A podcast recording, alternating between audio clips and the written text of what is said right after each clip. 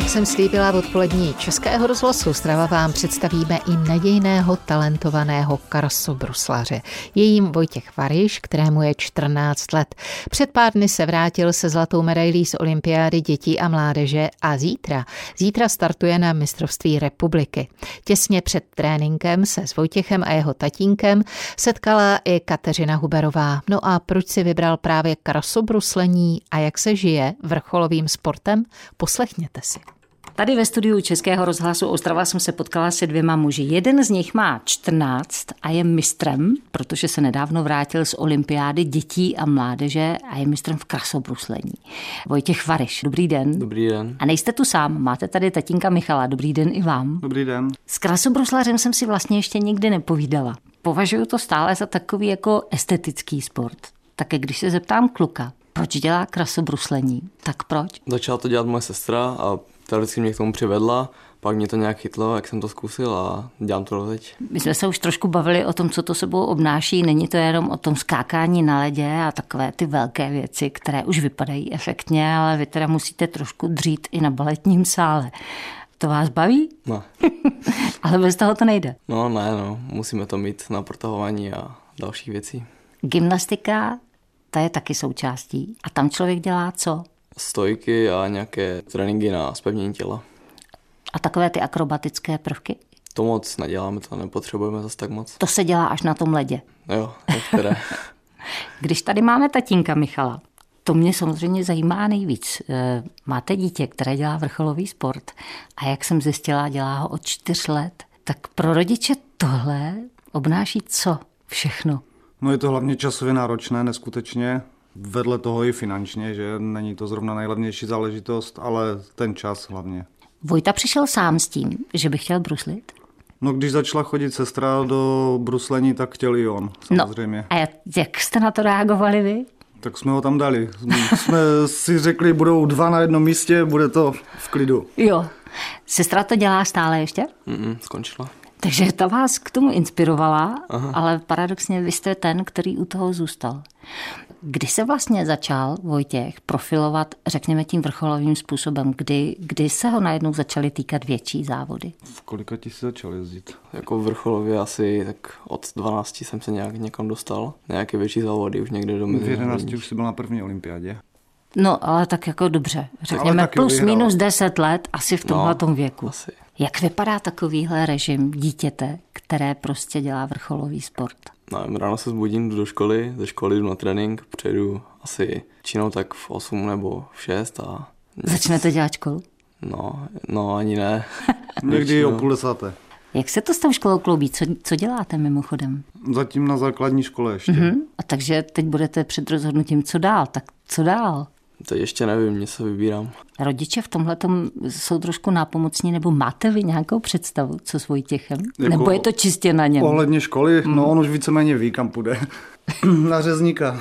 Fakt? Máme rodinnou firmu, takže stejně tam někdo musí jít dál. Do kolika let si myslíte, že se dá tenhle ten sport dělat? Protože tohle to prostě jako mm, je náročné a to tělo, myslím si, dostává celkem dost zabrat. Tak jaké vyhlídky má špičkový krasobruslař, víte to? Tak u mužů je to tak do 22, protože začíná jako silit, ale už jen to je méně, protože přibírají a jako, začíná jakože, Tlousnout. No to není příliš dlouhá životnost teda.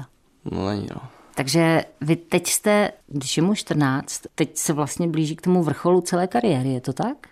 No tak ještě je to dalších 8, Jo? 8-9 let. Když jsme si domlouvali tohleto naše povídání, tak samozřejmě jsme se museli vejít do vašeho programu a ten se skládá hlavně z tréninku. Takže bylo řečeno, že ano, máme na to teďka vymezený čas, protože pak musí Vojta na let. Máte před sebou další závod. Co teď? Teď bude mistrovství České republiky, kterém bych jako měl teoreticky vyhrát, ale mám tam jako těžkou soupeře, který teďka budu si v Americe, takže doufám, že to nějak vyjde. Takže kolik času, když je teda před závodem, na tom ledě strávíte? Teďka mám jako týden a půl, než půjdu na tu republiku, ale každý den mám jeden nebo dva tréninky na ledě. Je to bolestivý sport? Bolí to? Když se to naučíte, tak ne, protože už se naučíte jako padat, takže už to tak nebolí. Zranil jste se někdy? Jako těžké zranění jsem asi neměl ještě. Jak tohle to všechno prožívá rodič, když teda o něco jde? Vy jste teď líčili docela zajímavé zážitky z té dětské olympiády. Tam se dějí různé věci, tak S jakými zážitky jste přijeli teď z těch posledních závodů? Jako nadšení, super atmosféra, plné hlediště diváků tam bylo, byly děti, večer i exibice, tak tam přišli rodiče, bylo to super. Měli jste tam nějakou lehkou kolizi s tím, že vznikla tam nějaká dezinformace, že Vojta odstupuje ze závodu? Někde se jim ztratil. No a tohle to třeba má to vliv na to, jak se člověk cítí? No, Asi ne, my jsme to nějak neřešili, protože já jsem tam byl celou dobu od rána. Podle mě jsme mě spletli s jedním klukem, který si zlomil nohu a nebyl tam, takže nás podle mě odepsali oba. Mm-hmm. Ale já jsem byl registrovaný, jak jsem přišel, takže mi to nějak jako, že nerozhodilo. Říká v odpolední Českého rozhlasu Strava talentovaný krasobruslař Vojta Varišno a prozradí toho určitě více i po písničce. Teď už kapela Jelen.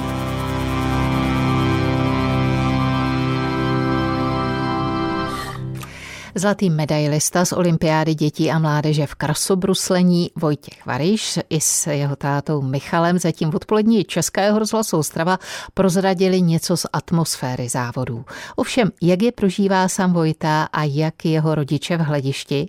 A měl už Vojta krizi a třeba chtěl někdy s bruslením seknout? Na to vše se ptala Kateřina Huberová. Dá se nějak popsat, když jde o něco, závod? tak ty úplně nejposlednější vteřiny před tím, než tam teda vyjedete, nebo kdy je možná jako v člověku nejvíc úzko, nebo kdy je to o největší trémě, nebo největším napětí, v, jaké, v jakém momentu?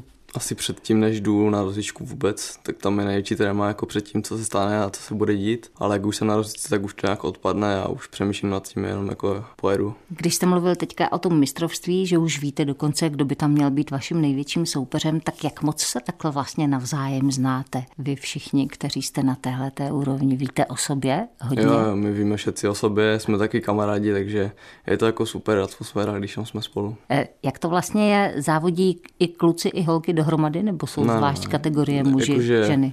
Jsou muži a ženy, ale jakože jsou i sportovky, jakože páry, jakože muž Mhm. a žena dohromady. A tohle vy neděláte. Mm. Ani vás to neláká. Ne. A není to třeba nějaký potom jako další vývoj, řekněme, já nevím, já si představuju, že to může být možná lehčí, ale asi je to blbost, ne, když se jezdí ve dvou. Je to tak stejně náročné, protože oni mají jako lehčí skoky, ale zároveň tam mají ty zvedačky a takové věci. Ale to se musí začínat většinou, když jste jak kdyby od menšího podle mě, protože to je docela jakože těžší se spolu že se hrát. Takže to Takže je... pro vás už by bylo pozdě zvykat si třeba. Teď si myslím, že ještě ne, ale někteří teďka jako ti kamarádi, s kterým jsem tam byl, říkali, že chci tlačit, mm-hmm. ale je to i o tom, jako jak vypadáte, když jste slabý, tak to asi moc nejde. A hlavně většinou musíte být jako velký, jako kluk, aby to vypadalo nějak normálně. Vy jste celkem dost velký. Šlo by to asi. Představuju si to malé dítě, které má třeba těch pět, šest.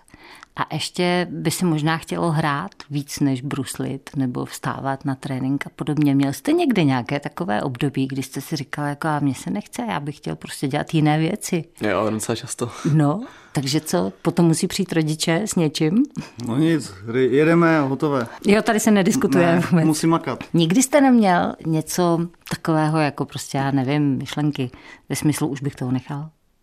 Jo, někdy jo, ale to je tak, když, vás, když vám to moc nejde, tak vás to nebaví, ale někdy se zase začne jako dařit, takže už to pak odejde. V rodičovská podpora ta je tady asi úplně nezbytná. Co to znamená vlastně pro rodiče? Protože vy tím pádem jste, myslím si, taxikáři, manažeři plus všechno další. Takže jak vypadá život rodičů vrcholového sportovce?